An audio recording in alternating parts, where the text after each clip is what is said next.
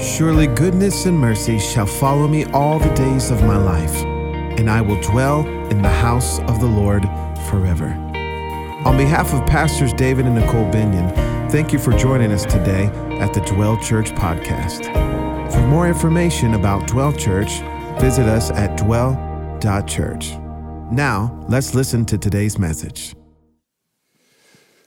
I have a friend, um, he's in heaven now, and uh, when he first had an encounter with the Holy Spirit, it was when our former pastor prayed for his daughter who was having a coughing spasm. And so he said, uh, he said, Terry, what's wrong? He says, well, he said, Brother Charles, she's just been coughing and I don't know what to do about it. And it's just, he said, that's what he says, well, have you prayed for her? He said, I didn't know we could.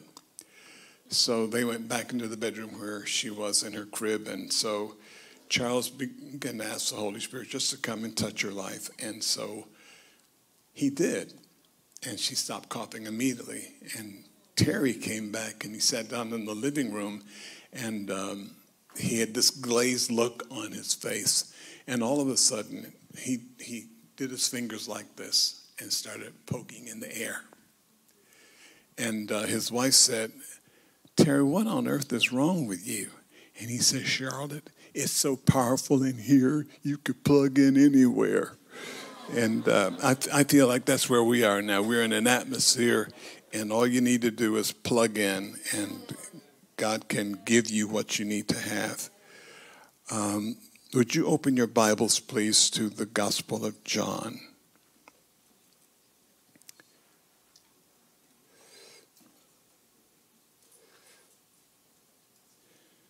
chapter 2.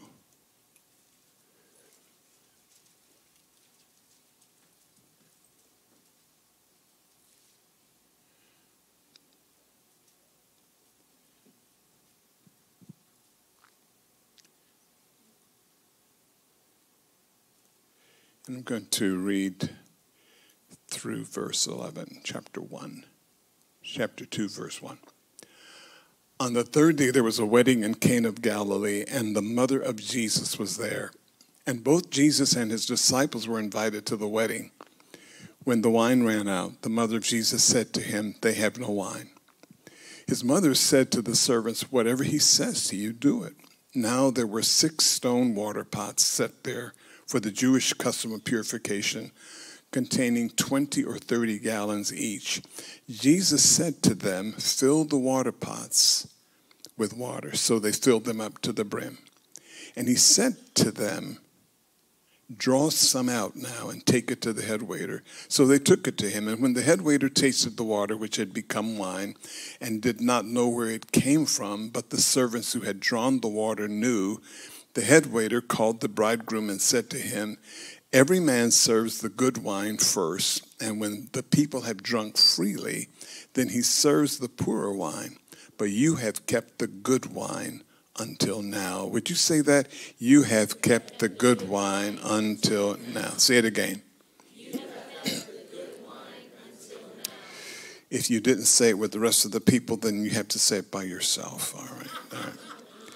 Verse 11 says, This beginning of his signs Jesus did in Cana of Galilee and manifested his glory. And his disciples believed in him. And after this, he went down to Capernaum, he and his mother and his brothers and disciples, and they stayed there a few days. This March, we were in South Africa, and um, we were having an interesting experience. At least Clarence was having an interesting experience. Um, it was very hot where we were, and so when we got to this meeting, um, Clarence was getting set up with the rest of the team, the keys and working through the, the song list. And so he told me later, he said, We were having a challenge. And I said, Well, what was the challenge? And he said, there was a sound in the room. We couldn't tell where it was coming from. We couldn't detect the source of it. We thought it was on the soundboard. We thought it was a shortage in the keys. And he said, we, we couldn't find out what it was. And he said, and the problem was, it was a perfect D flat. And uh, he said, and so I would try to play the songs that we were doing, but I kept hearing the D flat in the middle of all of the things that we were doing. And he said, and it just became absolutely frustrating. And I said, well, what did you do? He said, I changed all of our songs to D flat. Only Clarence. I think there are moments in life, and uh, I heard a friend say on one occasion, he said, sound is invasive, intrusive, and irresistible.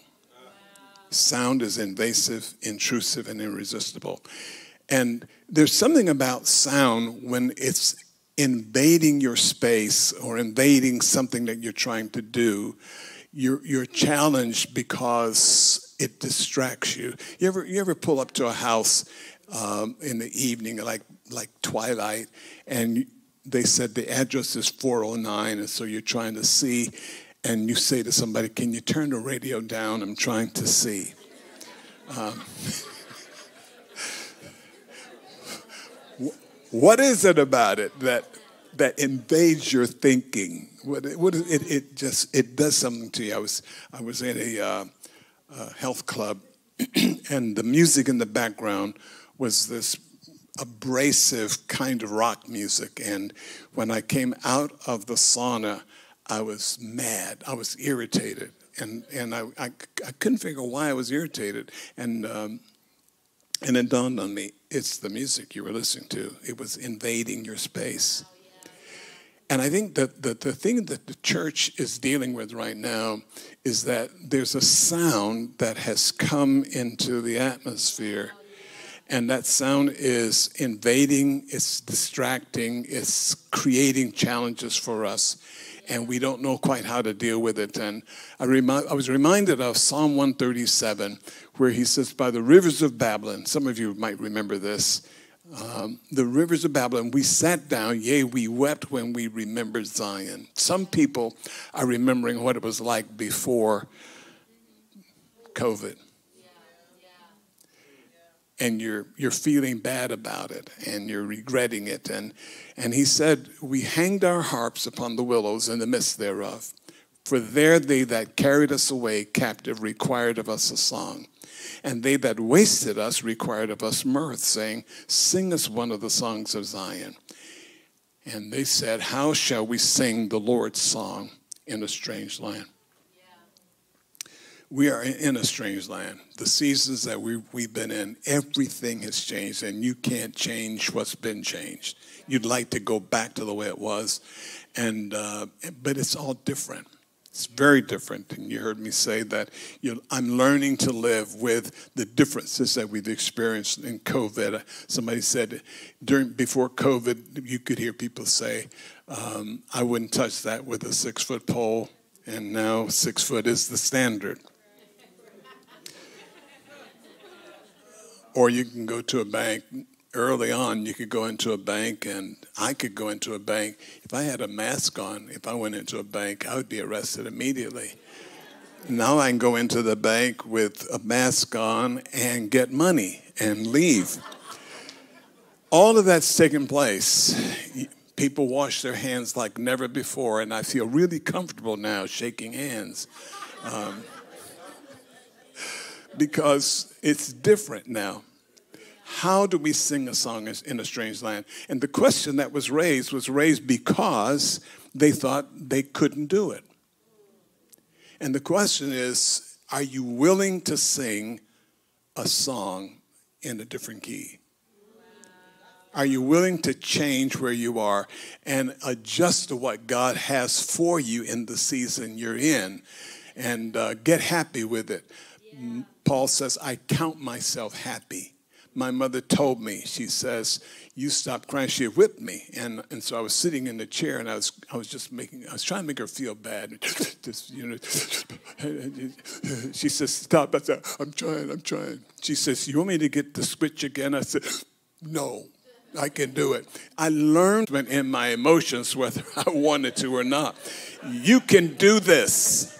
Tell somebody, you can do this.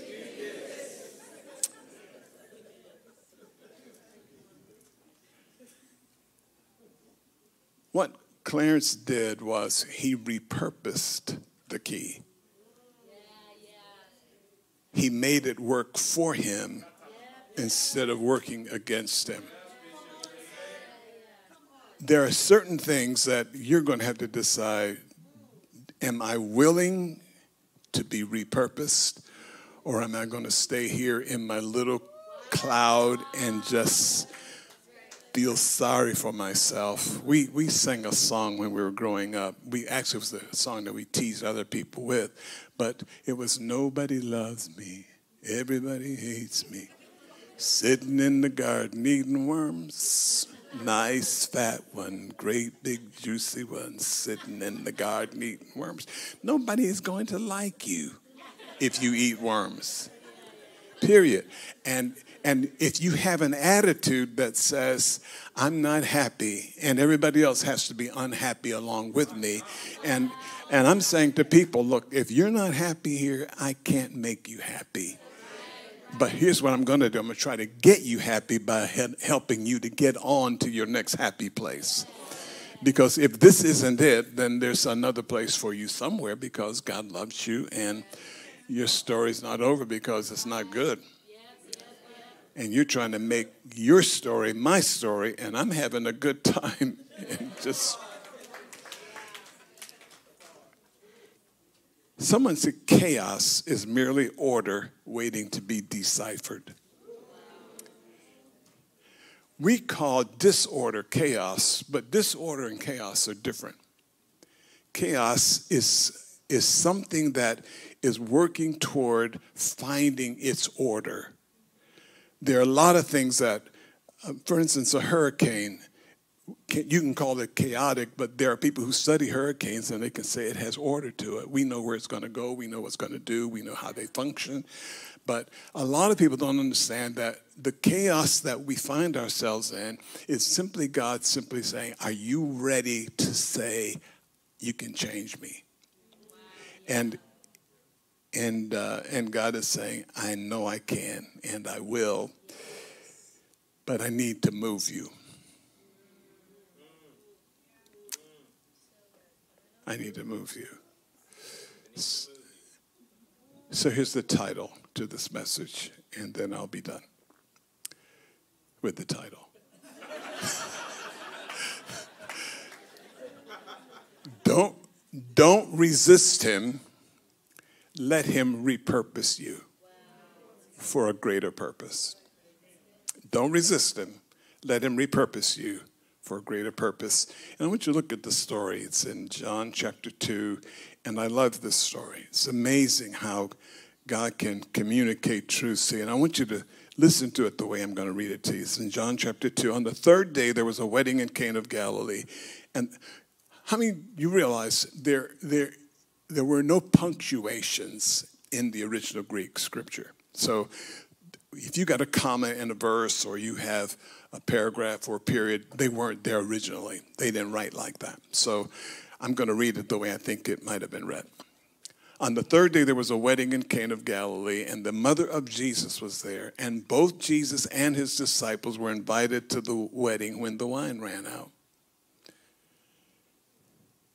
Both Jesus and his disciples were invited to the wedding when the wine ran out. When the wine ran out, the mother of Jesus said to him, They have no wine. And he said essentially to his mother, How is that our problem? And I think she could have said, Well, we had some before your disciples came, because that's when the wine ran out. Some of you didn't see that coming, just.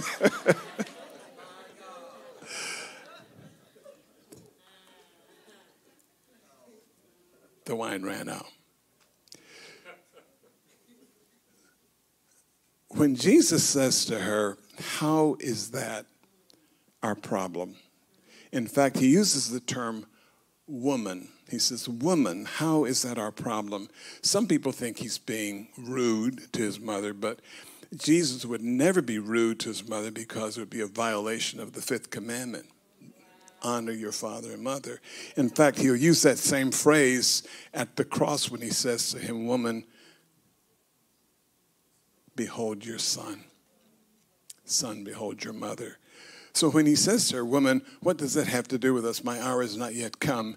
He's, he's asking her to consider that there are things you can ask me now, and there are things that you can't. When, when he was 12, and you remember the story, when he was 12, uh, they had been to Jerusalem for the feast, and, uh, and then the parents left thinking that he was in the group. And so a couple of days out, they're looking for anybody seen Jesus and looking for Jesus in all the wrong places. And so when they figured out he wasn't there, they said, Well, he's back in Jerusalem. So they go back to Jerusalem and they're looking all over Jerusalem for a couple of days. And then finally, finally, they go to the temple. And when they get to the temple, that's where he is sitting, and he's talking to the priests and the teachers, and they're raising questions, and he's asking questions and giving them answers, and they are astounded at his at his perspicacity. He's he's wise. He's he's asking great questions and everything. Brilliant kid. Brilliant kid. I just saw um, in one of the news feeds a, a guy, a kid who was 12 years old, just graduated from college with five degrees. I don't know how to, I don't know how you do stuff like that, but Jesus was beyond that. And so he's sitting there. And so when they, they see him, these people are impressed, but the parents aren't. And so they ask the question, Why, son, why have you treated us like this? And, and they're not being, uh, they're, they're not talking to Jesus, they're talking to Jesus and he's upset them. And the, I don't know if you if you know what it's like to have to be looking for your kid and you can't find him, and all kinds of questions are going through your mind, and you know that you've been given the stewardship by God to raise his son, and you don't know where he is. And they are concerned, and so they, they say to him, Why have you treated us like I don't know? Anybody got kids? I have children, and I've asked them sometimes, why y'all treating us like this? And we don't say, why have y'all treated like, like us? They are upset. And Jesus is very cool and almost too cool. And he says to them, Why are you bothered about something like this? Didn't you know that I would be in a place like this? You mean you were looking everywhere but the temple? Didn't you and didn't you know that I must be about my father's house? And they just kind of looked at him and okay. Now he's 30 years old and his mother is saying to him, they've run out of wine. And somehow she has a sense. I don't know if she's ever seen him do a miracle or not, but she recognizes that there's something going on. Somehow she's got some kind of responsibility for the wedding feast. She has some sort of administrative responsibility, and she's aware of something that the bridegroom doesn't know, and that the guy who is running the party doesn't know. And so she comes to Jesus, and he says, She says, They've run out of wine. They've run out of wine. Maybe she's got a, a, panicked expression on her face. And Jesus steps back from her and he says, How is that our problem? He says, Do you remember a discussion we had when I was 12? that I had to be about my father's business. And he says, Today I'm saying to you, my hour has not yet come to do miracles. It's not here. And what you're asking, I love the, the, the Passion Translation. He says, in, in the margin of his translation, he says, What you're asking is not a problem for you, but it means a whole lot to me. If I do this now and I begin to display who I am, it's going to open a whole different kind of deal. Now, here is Mary, and I got to tell you about Mary. Mary is an exceptional woman. In fact, the scripture says she is favored above all women. So when people get upset with the Roman Catholics who say, Hail Mary, thou art highly favored, all they're doing is quoting the scripture. The angel said it before they did. Why did he say it? Because they think a lot of Mary in heaven. If you were God and you chose somebody to be your son's mother, you are making a statement about the person. God, when He said, Mary, you have been chosen to be the mother of the Son of God. He's going to sit on the throne of his father David, and his kingdom is going, and, and he's going on. The angel's just going on. And, and this little teenage girl is listening to him, and she's thinking to herself, I ain't got no boyfriend. How's all that going to happen? I'm, I'm, not married. And so she raises a question with him. She says, How is that going to take place? And he says, She says, I'm still a virgin. And he says, Mary, good question. Where I come from, it's not hard what's going to happen is that the power of the highest is going to come upon you. The Holy Spirit is going to overshadow you, and the holy thing born in you will be called, is going to be called the Son of God. Oh, by the way, your cousin Elizabeth, yes. She's now in her sixth month, yes. Do you remember they used to say she was barren? Yeah, but not anymore. Because whenever God makes a statement, that statement is fulfilled. It's filled with promise and it's filled with power. He says, no, in fact, it says like this no rhema. Say no rhema. No Say it, no rhema. No Say it again, no rhema. No rhema will be impossible to be fulfilled because the power is in the rhema itself. And when he said that to Mary, I don't know how long Mary thought about it. I don't know if she was prepared for it, but here's what Mary said Be it unto me according to your word. Or literally, be it unto me just like you said it. And so she responds to God. You have no idea what's going to take place when you say yes to God. Because when she says yes to God, she hasn't thought through, you know, I'm not married, but I'm saying yes to getting pregnant. Um, I got to explain this to my husband. I've got to explain this to my dad and my mom. How am I going to explain that? See, we don't think about stuff like that. You just read the Bible. Right, right. But the people in the Bible had problems just like you had problems. And when she's saying yes to God, and this is where I get my stuff from, because when you say yes to God, you're saying yes to God. You're not saying yes to your wife or your husband or your kids or your boss. You're saying yes to God, and He can tell you this is what you're saying yes to after you say yes. God, if you tell me what you want me to do, I'll do it. He says, No, if you tell me you'll do it, I'll tell you what I want you to do. See, I want to know before I sign because I'm an American. I, I live in a democracy. I have a right to know. Until I got into the kingdom of God and everything changed. And now your, your desire is to do the will of him who sent you and to please him. And you need to be able to say, like Jesus, my meat, my food is to do the will of the one who sent me. I only do what pleases the man who sent me. So here is Mary, she's walking it out. Mary is going to have challenges. In fact, when Jesus is birthed, born, they bring him to the temple, and Simeon who has been waiting for the promise of God. He, he sees them come in. Holy Spirit has said to him, Go to the temple, go to the temple. And he gets there. And when he gets there, he sees this baby and he says, May I see the baby? Yes. And he looks at the baby and says, My eyes have seen the salvation of Israel. Holy Ghost comes on him in that moment. And he realizes this is the thing, this is the one, this is what I've been believing God for. And God said, I'm not going to let you die until you see it. He didn't see a grown man. He didn't see a white horse rider. He saw a baby. Some of what God has for you, if you can't see it in its infancy, you'll never see it in its maturity.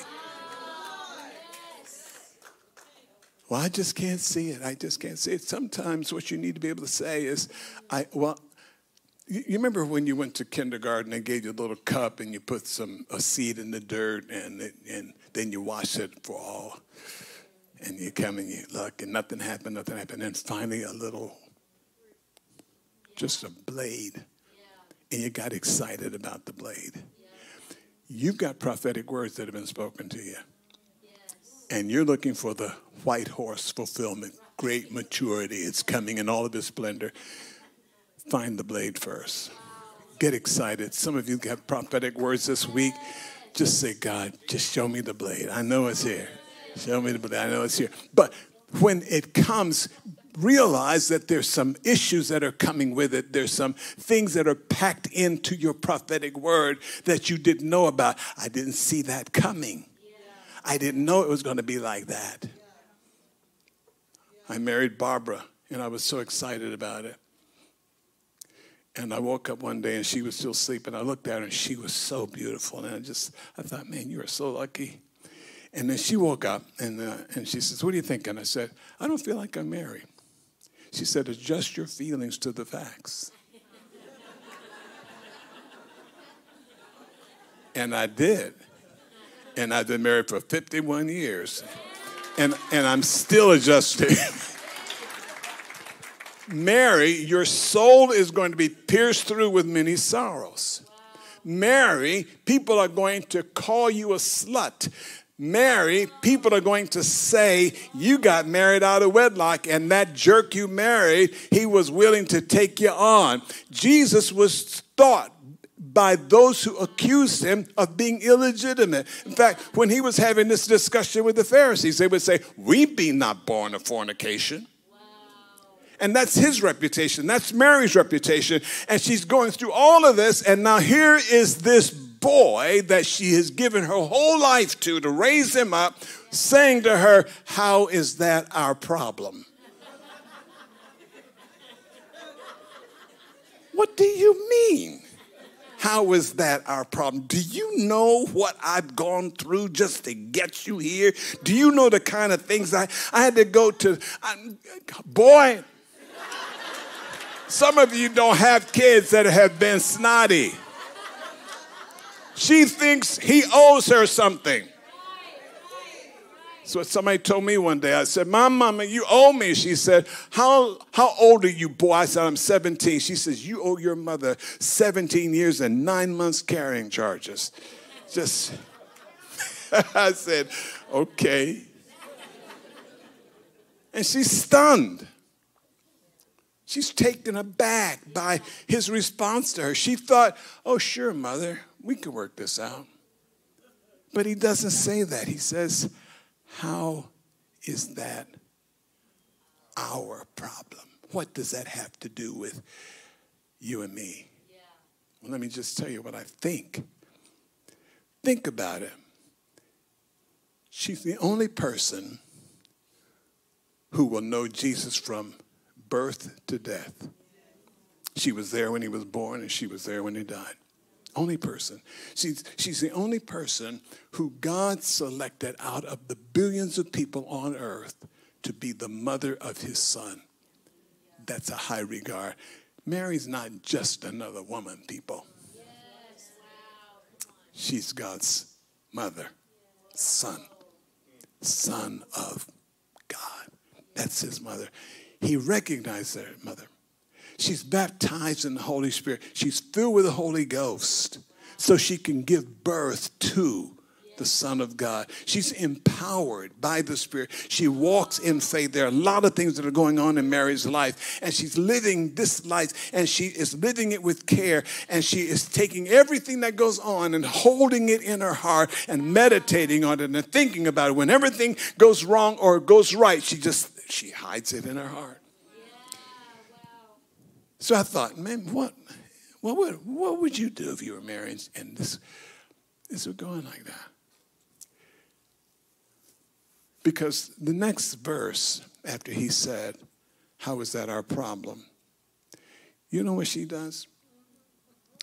She goes over to the servants and she says to them, Whatever he tells you to do, do it. Now, I'm asking a question. What happened between?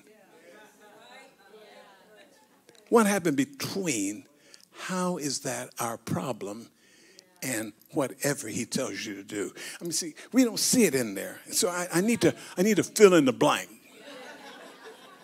I need, I, I need to put something in there because what, what Jesus is saying to her I need to draw a demarcation between the relationship that we've had for years and the kind of relationship we're going to have now. You can't be my mother anymore. And That's what he's saying. Now, what's Mary saying? Mary has said yes to God. Mary has said, Yes, I'll bear him. Yes, I'll put up with all of that. Yes, I know he's going to. Yes, yes. Mary's done that. Now, now, I'm just, I'm just saying, I'm just suggesting. I'm not trying to put anything anywhere other than what I'm putting.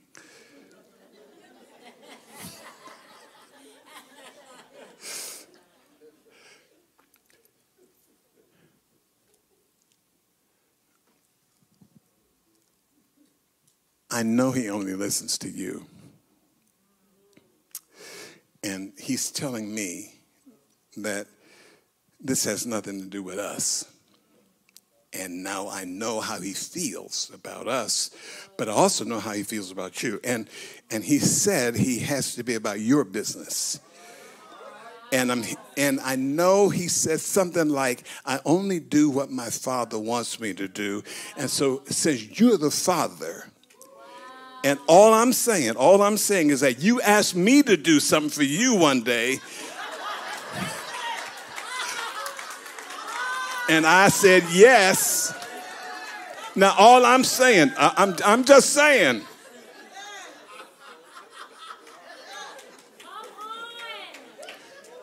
Can't you talk to your son? I'm just suggesting that between the what does that have to do and whatever he tells you to do, there's some assurance that Mary has received from the Holy Spirit, from the Father, that says, You go ahead and ask, and I'll make the rest of it happen. And so she says to these guys, Go and stand in front of him, and whatever he tells you to do. And it's interesting, please, because the way the Greek is set up, it's, a, it's, a, it's an aoristic imperative that says, do exactly what he says and don't deviate from it. And do it now. And then I just saw them. I, just, just a few minutes ago, I just saw them go and stand in front of Jesus. And I, I and I hear Jesus saying, What y'all want? Your mother said, Come and stand here. And between that statement and the other statement, the father says, Make it happen. And without any argument, Jesus looks around, and all he can see are six stone water pots that are designed to cleanse hands. That's what they're designed for, to cleanse hands. And, and he says, Those six water pots over there, fill them to the brim. Fill them to the brim and take some and carry it out over there to the head waiter. And they look at him, but they're servants. See, they're, they're servants. And they know to do what they're told. They don't say, do what? They're not union laborers. they're servants. They're, a servant does what a servant is supposed to do. He obeys. And, he, and they just look at one another and say, hey, Man, go and fill them up. Y'all understand what is Jesus doing? He is taking something that may have been useful, but not necessarily. Because in the law, the law had said nothing about stone vessels and wash your hands. That's a he, that's a, a Pharisee thing. Got to wash your hands. Got to wash your hands. Can't eat without wash his hands. And Jesus is re, he's ridiculing all of that, and he's saying, fill those things right there. There, yes, fill them. I need to make a lot of wine. And they do. And he says, Now carry some over there to that guy. They're servants. You, want me to take water to that guy? Yeah, take it in a pitcher and pour it out in his glass. Okay. They don't argue. On the way, it's water. And they can see it's water. But when they get there and pour it out, it's no longer water, it's wine. What happened? He repurposed those wine vessels. But in the process, he also repurposed his mom. He says, Mom, I've got, Can I move you from being my mother to being my follower? Can I move you from the person who raised me to an intercessor? Can I move you from somebody who is who has done all your life one thing and one thing only, and that's to look after me? Can I move you now to somebody who can say, That's my Lord? It's not my, he's not just my son, he's my Lord. The problem with the church and people in the church is that when it's time for God to adjust us and move us somewhere else, we say, I've been here for a long time. I've always done this. I've always been, I've, I've, I've always been the head usher, and I've always been the person who have counted the money, and I've always been the person who played the keyboards, and I know I only played in one key, but, but, but,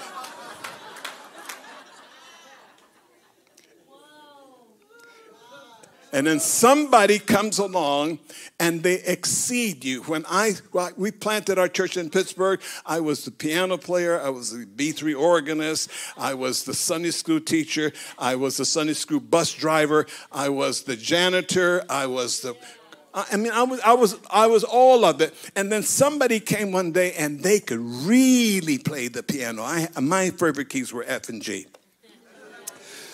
but they could, they, what, what key is that? I, my God, thank you, God. And I stepped back, and people said, Bishop, why don't you play any longer? I said, Are you crazy? Look, Clarence is there. I, I don't play when Clarence is around. Denise is there. I don't play when Denise is around. And I'm happy for it. Well, but we miss you. I said, I don't miss me. because God was saying, and I'm here to say to you, uh, it's, there's, there's this guy, uh, Willie George. Willie George, he, he would hire people to work in their ministry, and he had this agreement with them. When I bring you into the ministry for the, a specific job, he says, Here's what I want you to understand. We will let you work in that job, and if you work out in that job, we'll keep you there. But if we find out it's not working for you, I need to let you know that I'm going to move you. And the question is, can I move you? Can I move you? I believe the church is struggling because people who should have been moved are unwilling to be moved. And their song was, I shall not, I shall not be moved.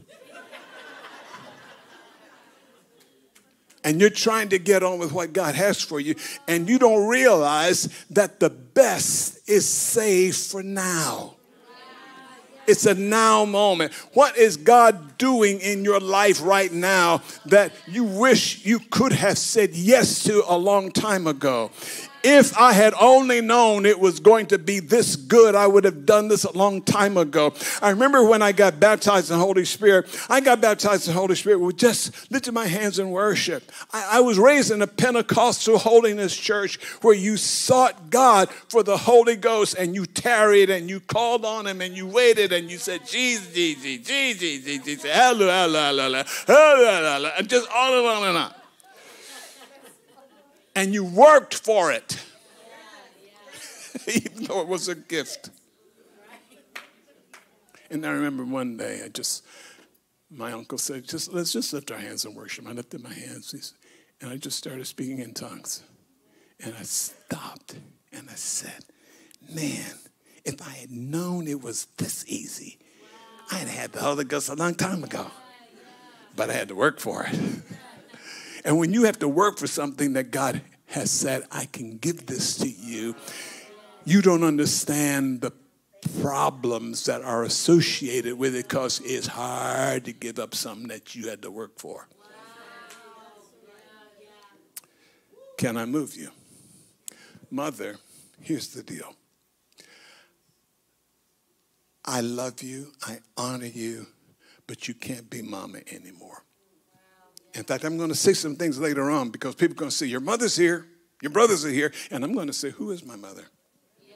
Who is my brother? Who is my, who is my, who, who, you are, you're my mother, you're my mother, you're my brothers, you're my sisters, if you do what I like for you to do, do the will of God.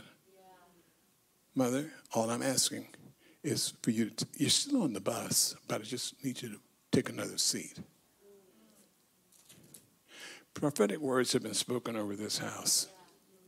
Some of you are going to realize that the word has moved you. And if you say yes to the move, great things can happen. Wonderful things can happen. If you resist it, if you say, well, we've never been this way before, and uh, I don't understand why the pastors are doing this. Why do we have to leave this place? It's so good here, and it's comfortable, and I just love it. And he's saying, God is saying it's time to go. Now, Mary, here's what I want you to see. The day Mary said yes is the day she released the glory. Well, look at it. It says it right here. This beginning of his signs Jesus did in Cana of Galilee and manifested his glory. His glory was manifested because his mother could take another place. She could have stayed right there. But she took another place. And the glory, and then the scripture says, and they went down to Capernaum with her. They followed him now. They're following. And then, you know what? She's going to end up in the upper room Yeah. She's going to speak in tongues. All that's going to happen in her. She's still the mother of Jesus. She's still honored for who she is, but she also knows I'm, I'm, I'm a disciple, I'm a worshiper. I gave birth to someone that I'm going to worship. Oh, back to the back to the picture. When that servant who was told, whatever he tells you to do, do it. Everybody say, whatever. whatever. You know that, right? Whatever. No, no. No, whatever is, it almost has an infinite limitation. Not, if he tells you to do this, don't do it. No, no, it's whatever he tells you to do, do it. When people tell me God would never do that, Holy Spirit would never do that, I said, look, there are things in the Bible that you don't see because you think the Holy Spirit would never do that. But the Holy Spirit will do anything he wants because he's God. The spirit of the prophet is subject to the prophet, but not the spirit of God subject to the prophet. So when God says to uh, when God says to Isaiah, I want you to go and prophesy to the nations. Just prophesy to the children of Israel, all right? He says, but I would like for you to do it without any clothes on.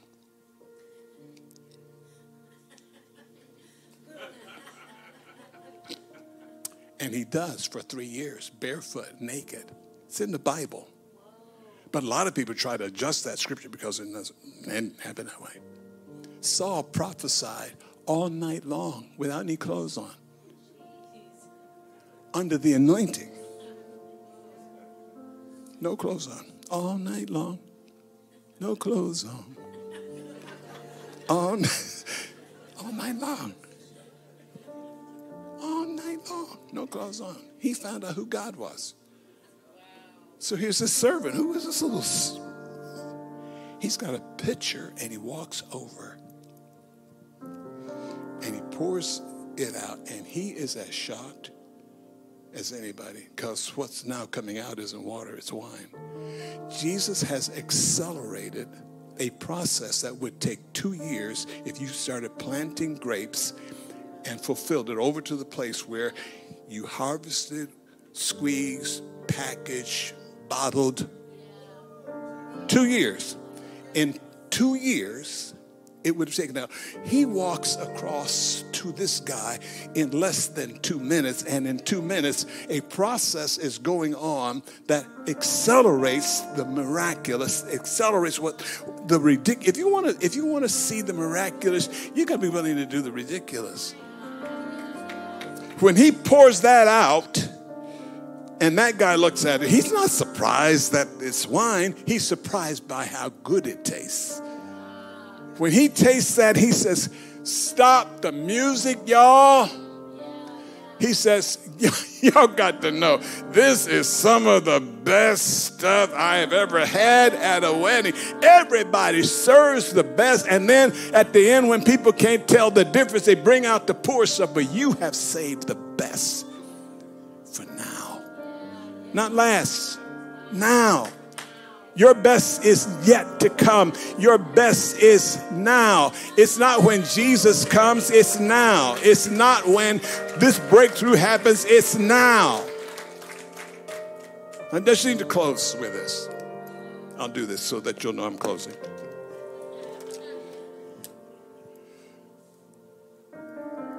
Twenty to thirty gallons per vessel. I'm going to go for the big number. 30 gallons times six is 180 gallons. Someone has estimated that that amounts to about 3,200 glasses of wine. Cana's not that big. Why so much wine? Why so much wine? I grew up in the projects, and whenever you went to a party, uninvited or invited, you expected wine to be there. And when they were coming out, coming down, he says, Is it over? No. Why are you coming out? He says, No more wine. When the wine is gone, the party's over.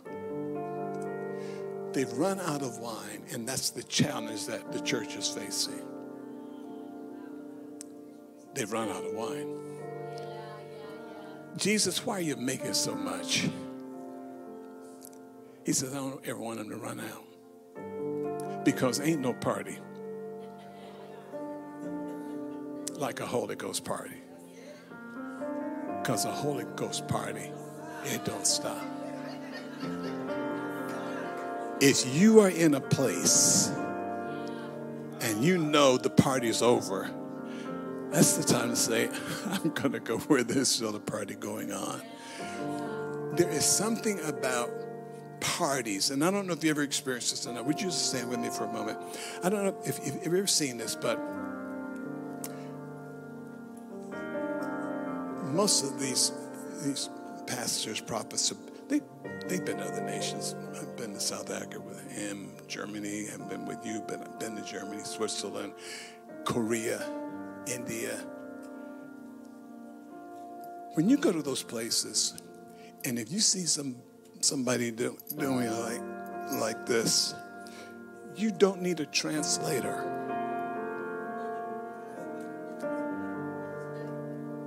Because drunk is a universal language.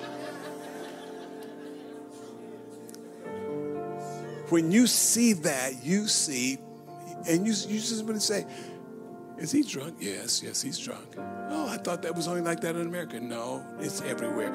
When he says these are not drunk as you suppose, it's because they're looking at a phenomenon that everybody's familiar with. There is a need, and here's what I've discovered if you get the right kind of wine and the right kind of music, you can gather the right kind of people and they won't be turned off. And in fact, they will look at you. Do you understand there are people singing reggae who aren't Jamaican? Because it's the music. But when you take the music and the wine, oh Lord, common union, joy, it's got to have music to it. It's got to have joy to it. I want you to just lift your hands and say, God, I'm in a place where there's joy and there's just enough wine to manifest your presence. I'm also willing to say to you, you can move me for a greater purpose.